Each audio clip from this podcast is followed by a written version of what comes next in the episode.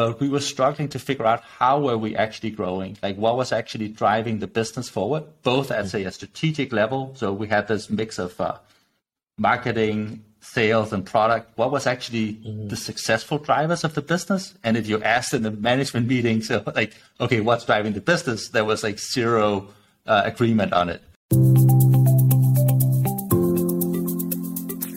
This is SaaS Scaled, the podcast where data meets action with host Arman Eshraghi. Each week, Arman will be sitting down with CEOs and industry leaders from the technology sector, giving you the insight to innovate without reinventing the wheel. They'll discuss challenges, best practices, and how to identify the right metrics. So if you want to get to market faster and in a way that matters, then subscribe and join us every week as we discuss SaaS scale. This episode is brought to you by Qrvey the modern no code analytics solution for SaaS companies on AWS. The tools you need to take action with your data on a platform built for maximum scalability, security, and cost efficiencies. If you're ready to reduce complexity and dramatically lower costs, then contact us today at qrvey.com. That's Q R V E Y.com.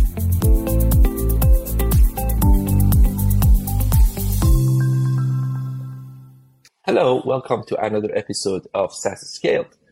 Uh, I'm pleased to have Lars at uh, Dreamdata, um, and uh, we are going to talk about the marketing data. We are going to talk about the business, the way um, you know he has started uh, as CEO and co-founder uh, at the company, and uh, maybe if you get a chance, we can talk about um, the software ecosystem and startup ecosystem in Denmark a little bit where his company is located uh, in. And uh, so, great discussion. Stay with us. And Lars, welcome to the show and thank you for joining us. Thank you, Arman. I'm really looking forward to the conversation today. Great. Uh, can you tell us a little bit about yourself? And also, uh, we would like to know a little bit about the company, how you started. Yeah, so my name is Lars. I'm the CEO and co-founder of a company called Dreamdata, and as you said, it's based in Copenhagen, Denmark. So uh, quite far away from probably a lot of listeners.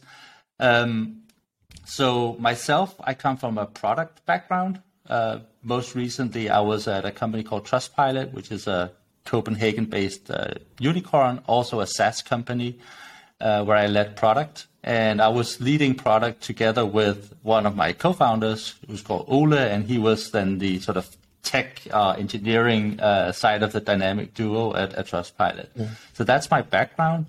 Um, Dreamdata uh, as a company came out of um, experiences that we, Ole and I had at Trustpilot around go-to-market. So basically, we had I would say, a fairly standard setup around go-to-market. Um, it was a SaaS company. Uh, we were, you know, we had salespeople, we had marketing, we also had product-led growth. We were maybe a little bit ahead of the curve there. Uh, so, you know, basically in a in a go-to-market system, that means you have a lot of tracking data. You have uh, a CRM system full of opportunities and contacts and accounts and activities, and you have like a marketing automation system and you're spending you know millions of dollars on, on advertising on you know all the venture dollars. They always they, they always seek back to google. So a lot of money going back to google through google ads and to linkedin etc so very standard setup. And still um, we were struggling to figure out how we, we were doing really well. It was sort of a super healthy business growing really well but we were struggling to figure out how were we actually growing, like what was actually driving the business forward, both at say a strategic level. So we had this mix of uh, marketing, sales, and product. What was actually mm-hmm. the successful drivers of the business? And if you asked in the management meeting, so like, okay, what's driving the business? There was like zero uh, agreement on it. Um, and but also at a more tactical level, like uh, we had a free product which features in the free product were actually driving successful business, or we were spending lots of dollars in marketing, which campaigns were driving successful outcomes. Um, so pretty weird, like standard data set, uh, but uh, no answers. And we went sort of looking for a product that could help us fix this, something that would just magically connect our data sources and give us the answers we were looking for. And uh, we found that it didn't exist. Um, so, you know, we are tech and product people, so we went to work and did sort of a big internal project and solved it but like you that. Obviously, you obviously uh, dreamed about it a lot. I think you obviously yeah. dreamed about that data I a think, lot. Uh, it was it was definitely I, I, think that was where the name came from because it was like what yeah. what do we really want? This is what we want and that's where the, the project came from. Um, and the thesis basically was that this could be a product that even though it was a lot of hard work to build these data models you could actually build something that would work for uh, b2b companies out there. I think it was very if you're thinking about go to market in business to consumer world that is heavily automated. Like Amazon doesn't employ a million salespeople to sell all the stuff that they sell. So it's a very automated go to market. But in B2B, that automate like automation of go to market is just happening now. And the um, the the systems and products that exist in, in business to consumer are not super well suited for business to business because of you know the business to business context is different. You have buying committees and you have legal negotiations and you have long sales cycles and um, you have people changing jobs and lots of things that are very different in business to business relative to business to consumer. And that means that you need some kind of a different solution for it. And the thesis was, okay, hmm. you, we could build that product. And that's what we set out to do then. Fantastic.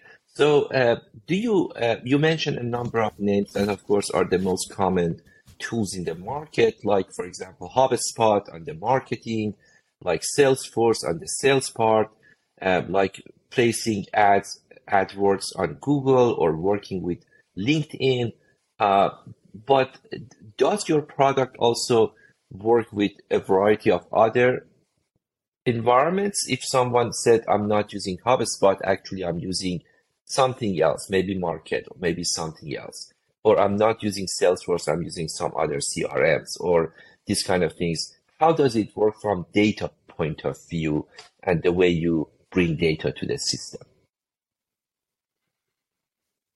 So, I mean, we are at early stage venture. Uh, we are mm-hmm. four years into the project now, but we yep. do support many other systems than just HubSpot and Salesforce. So we do support, say, Marketo, or we support Pardot, uh, we support Pipedrive, Close, Microsoft Good. Dynamics. So we do support.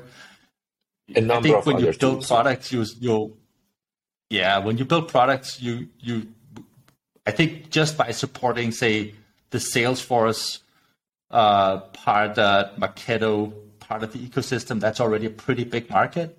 Um, sure. So we are going at the sort of expanding gradually, and with we're finding that you know there are certain systems that we will meet now and then um, when we're selling where we uh, where we don't support it, uh, and sometimes we decide to build uh, and and then start supporting that product. But we have a fairly good inflow of, of inbound customers that sort of fit within the the tech um, ecosystem that we support. Fantastic. Um, but it is if you compare now, if you compare to something like uh, oh sorry. No, no, no. Go ahead. Sorry. If you compare to something like an ETL product, uh, where the the business of the company is to do ETL, like it could be Fivetran, or it could be Segment, or another product. Of course, then your job is to move all types of data in the world into mm-hmm data warehouse typically, right? Um, but that's not our goal. Our goal is to support sort of, um, you say, early adopters of advanced B2B companies that are doing a marketing that growth motion.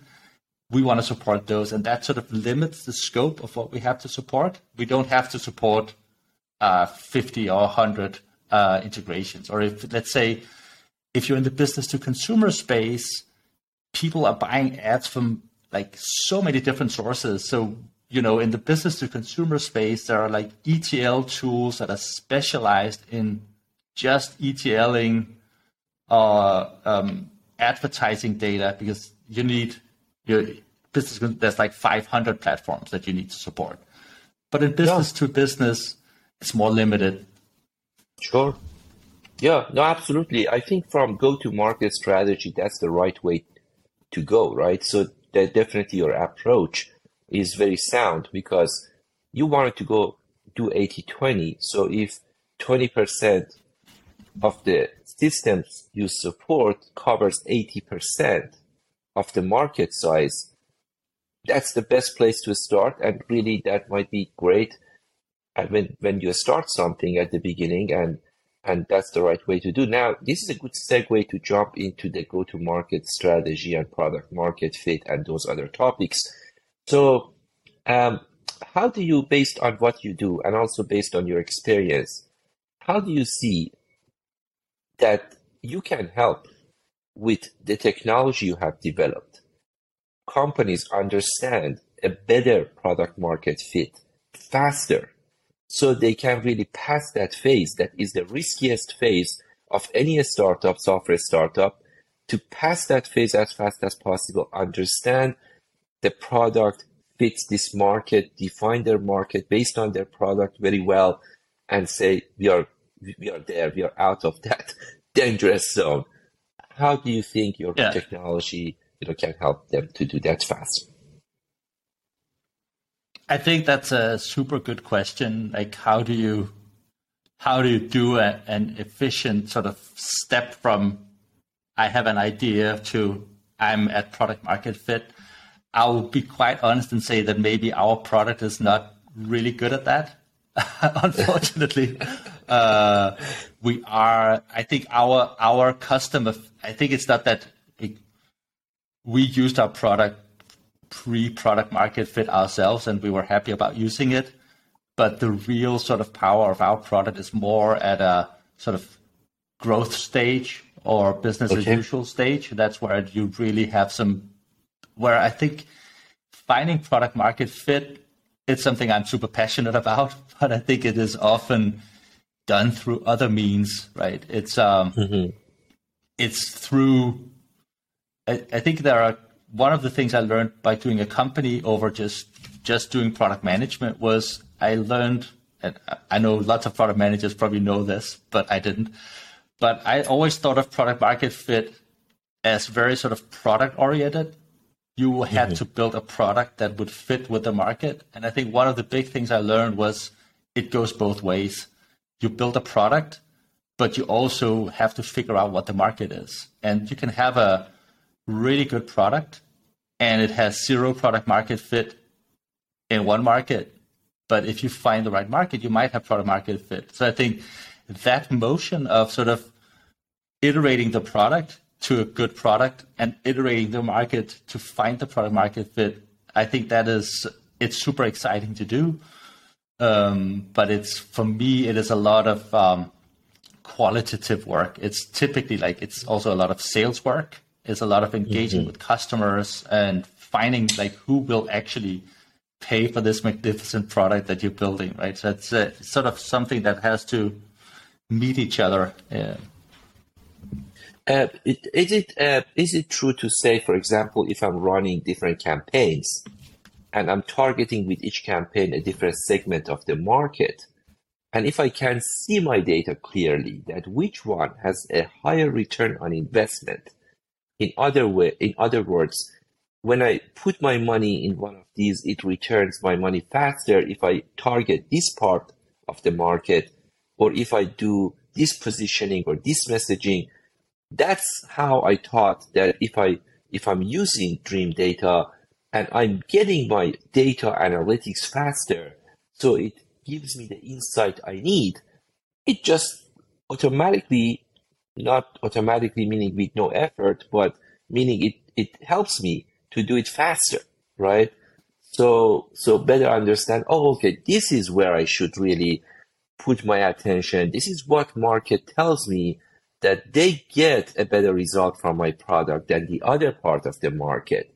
And I think that's really the part that for most part, many companies, many startups are lacking because either the data doesn't come back to them the way they want or the data comes back when it's too late And if you get the data back, it takes more than six months, nine months, one year, not useful anymore because then it takes a while for you to change the product and you cannot afford to really go back and correct it and try again. The cycle has to be much faster in order to be efficient. Yeah, I totally agree. Yeah. Uh, I think that's a, a, fundamental thing. Yeah, and, and, and that's what that I can product your, does help. Yeah. Your product helps with that. Yeah, the yeah, mm-hmm. absolutely. Okay. I think one of the you can say our product has you can think of it as three layers. There's like a data layer, which is ingesting the data, processing the data, building data models, and that is of course super exciting if you're a data person uh, and you can use that data directly. And then we have sort of uh, an analytics layer where you can do analytics on top of the data, figure out what works, what doesn't work, but you're still required to take action yourself. And then we're building sort of a third layer now, which is uh, like direct uh, direct actions on top of the data. So basically, it's a little bit similar. If you're in a uh, modern data stack, you'll be using reverse ETL maybe to automate data back. So we're building sort of specific use cases for for reverse ETL, giving audiences back to ad platforms or giving data back to CRM systems so that a salesperson can work faster, like that type of thing. And what combination of uh, customers you have geographically, if you think about, for example, US versus Europe, is it distributed? Is it the majority of the customers you have are US based or Europeans or mixed? So we have a, a nice mix. Uh, US is our biggest market, so it's about a third of our business. Um, mm. We're from Denmark, so we have disproportionate. Like Denmark is a very small country; it's like six million people, so we have a disproportionate large uh, share of business that's Danish, but it's still quite small. And then we have sort of rest of Europe. Of course, um, Germany is quite big for us. We have we have targeted companies that um, are like that accept um, an English only version of the product. I think that's been a, a, a fundamental starting point for us. Uh, so that also mm-hmm. sort of it's more of a like a slice in the market um, mm-hmm. that can accept that.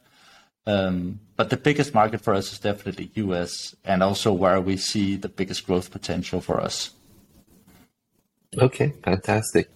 Um, what do you think would be the next step from your perspective for what you guys do is the next major milestone that you wanted to really accomplish within the product and the strategy or the business?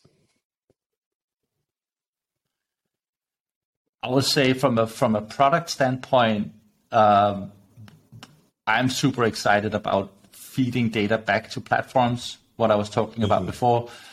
Mm-hmm. Um, I think some of this is we we are using other products for it ourselves at the moment. We're using a product called Hightouch for it. We're super happy about it, but it is very complicated to do.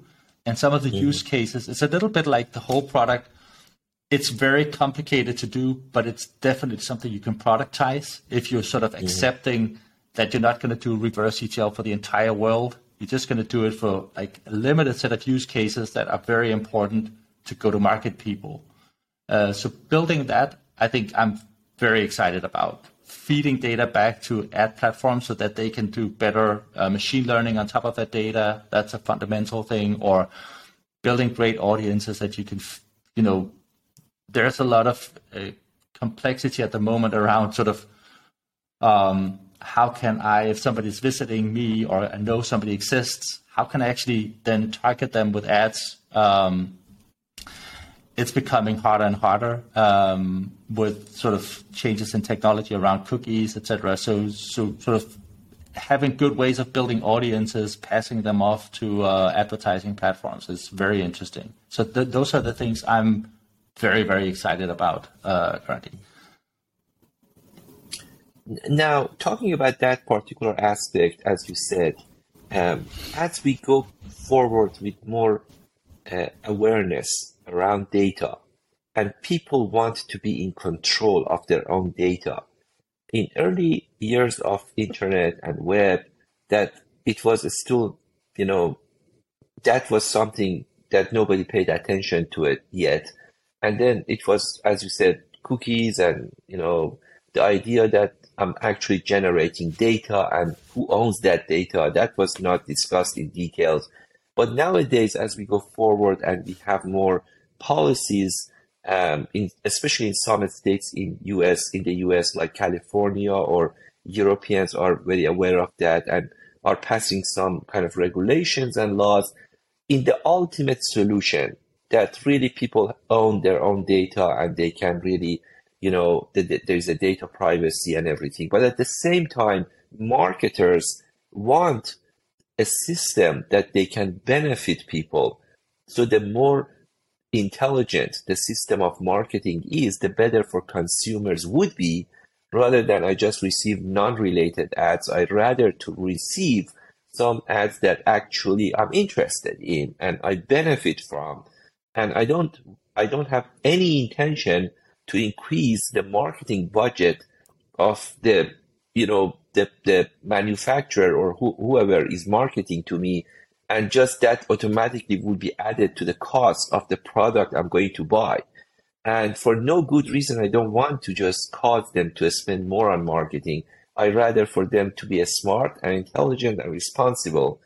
So how do you think this will kind of go to get there in a kind of nice middle ground that it doesn't really, you know, if if it's end of cookies, if it's end of you know, if Apple devices are going to every year be worse and worse from marketers' perspective to really track the viewers and they get no data out of it. And at the end of the day, how do you see this will impact the kind of work that you guys do from connecting the data and understanding who's coming from where, who's spending on what, and then you know connecting the revenue number and the, connecting the, the traffic number and everything together.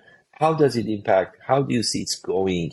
And uh, you know what is what is your your what is your view in the next five years with regard to those kind of things? Uh, that's a that's a very good question. I think maybe at one end there is sort of a. I feel that there's a differentiation between business to consumer and business to business. Uh, mm-hmm. I think a lot of what we see in terms of privacy regulation is coming out of of practices that were happening in the business to consumer space. And basically, you can say I, I, would agree that a lot of advertisers or tech platforms would be overreaching and doing things that were like creepy or not nice to be exposed to. I think the way I think about it is a bit like I go down the high street, I go into a shop, uh, I buy a pair of shoes. Um, next day, I come back to the same shop, and you know the guy I bought the shoes from, he comes over and says, "Hey, uh, remember you bought the shoes yesterday? Are you looking for, I don't know, some a bag to go with those shoes?" I don't necessarily feel that that's weird. I think that's good service. it's like uh, the person the shop is remembering me, and remembers what I did. I think that is for most people, uh, that's good service. I think what gets creepy is if I, you know uh, the next day I go into another shop. It's completely unrelated. It's actually like a tech shop or whatever, and they say, "Hey, um, I know you uh, you you bought those shoes, but you also looked at this bag. But I actually have a cheaper version of that bag. Don't you want to buy that?" I think that's the kind of thing where people freak out when you when you're sort of like, "How do you know that?" I I I don't think that it's natural that you know what I did somewhere completely unrelated. And I think that was basically uh, what was happening uh, in this world of tracking and and retargeting and targeting of, of, of, consumers. And I think that brought a lot of people to the conclusion that they that they didn't like that. And I kind of understand that.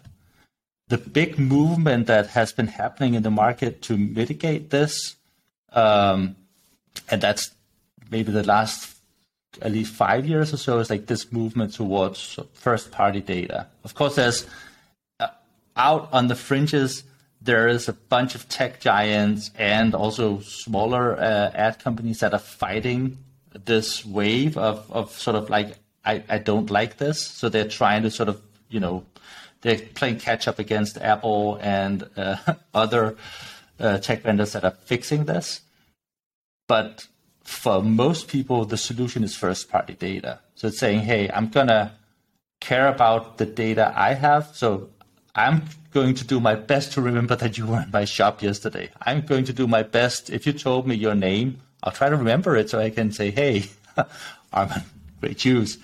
Um, so first party data is really the solution for this. And, and that's fundamentally what, uh, what, what you do is you, all the data that is in your CRM system, your marketing automation, your tracking, that is first party data. That's data that you as a company has generated with your systems. And, um, and that's the solution. And then, of course, you have to be careful about how you treat that data. Uh, I think there's a very big movement towards thinking a lot about what what actually happens to that data. I remember maybe the bad old days when you know if we wanted to try a new go-to-market system in some company, I'm not going to say which, then we would just connect it. We wouldn't really think about okay, I'm connecting this go-to-market system. That means that now uh, they can see the email addresses of a lot of people, and why should they be seeing those, right?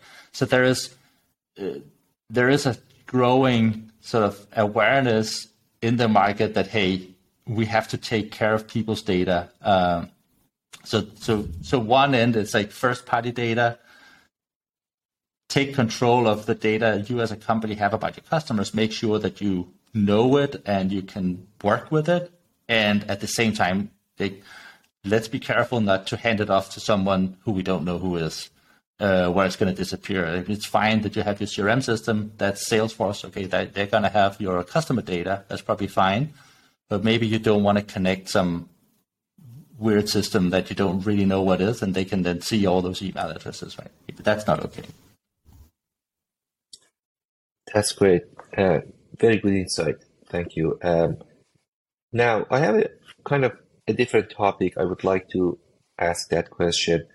Um, we have seen some metropolitan areas uh, growing at a different pace in a different way pre-COVID versus post-COVID. For example, I spent two months during the last few months. Um, I was in Miami, and that ecosystem is booming. Right, post-COVID, um, Miami is booming. It's uh, especially for people in crypto Web3, virtual reality, maybe even video games. You know, that ecosystem is just growing like crazy, growing fast. It's a good ecosystem. Uh, and they have access to, you know, I don't know, 50 nations of, you know, Latin America. And they have access to, of course, the US and, you know, Canada and everything. It's a good hub. Uh, you see in a different way that also has helped cities like Austin, Texas, which I'm right now, that has been growing faster post COVID uh, for uh, many reasons, especially in SaaS market. They are growing very fast amongst other segments that they have done a good job. On the contrary, you see some areas, maybe the growth pattern has changed or is changing. And uh, Bay Area, which I, you know, used to live there for four or five years uh, before, um, and then um, uh, you see that post COVID, it was a different Bay Area, Silicon Valley, that it was before COVID. And I think COVID kind of many people moved out working remotely and those kind of in-person gatherings every day, every minute, every hour, all of these software guys, you know, going to those kind of things is happening more virtually. People are not there anymore. So you see a different kind of pattern is getting shaped over there. How do you see, you know, Copenhagen and Denmark in a kind of software industry and in a kind of a startup, do you see any changes pre-COVID, post-COVID? How it's shaping? I have heard that it's growing market. It's very startup friendly kind of environment and many startups friend starting there. But how do you see it pre-COVID, post-COVID? How does it do? I, I think a lot of what is changing in in in Copenhagen is, and that also goes for other like tech hubs in, in Europe. At least I think it's more about sort of um, let's say funding cycles that you have like in the Bay Area. Of course, you have like uh, a long history of venture-backed companies where you have exits, and then that sort of spawns an ecosystem. Um, whereas in, in in Denmark, that's something that is happening much later. Um, mm-hmm. And some of what is then creating sort of a, a boom in, in startups and in successful, uh, say, growth stage companies is more. I, I feel it's about um, you know that there's a wave of, of successful startups that spawns sort of a generation of uh, of of people coming out of those startups. Maybe they have done well. They have a little bit of uh, they had some equity, so they can afford to go and you know work without salary for a while and build a company, and that creates uh, a wave. And I think actually like Copenhagen is doing really well now. If you go to Sweden and you look at something like Stockholm, that wave was happening they are sort of I, I can't remember like they're maybe on the third wave of this. They had some earlier successes than Copenhagen, which sort of drove uh, the ecosystem forward faster. Right now, it's a really good time here. We had uh, like a handful of really successful uh, companies and and funding journeys that spawned sort of a uh, uh, you know good companies. But it's still like if you compare to the states, it's it's it's on a very small scale. But it's uh it's good Okay, fantastic. That's good to hear. Um, um, so I'm going to ask you also uh, if you could to introduce uh, or share with us some of the books that you like, some of the books that you have read, and uh, you thought that those are kind of you know the life is not the same after you read that book comparison to before reading the book. Some books are like that and has a they have a very good impact uh, in what you do and maybe the business, maybe your life.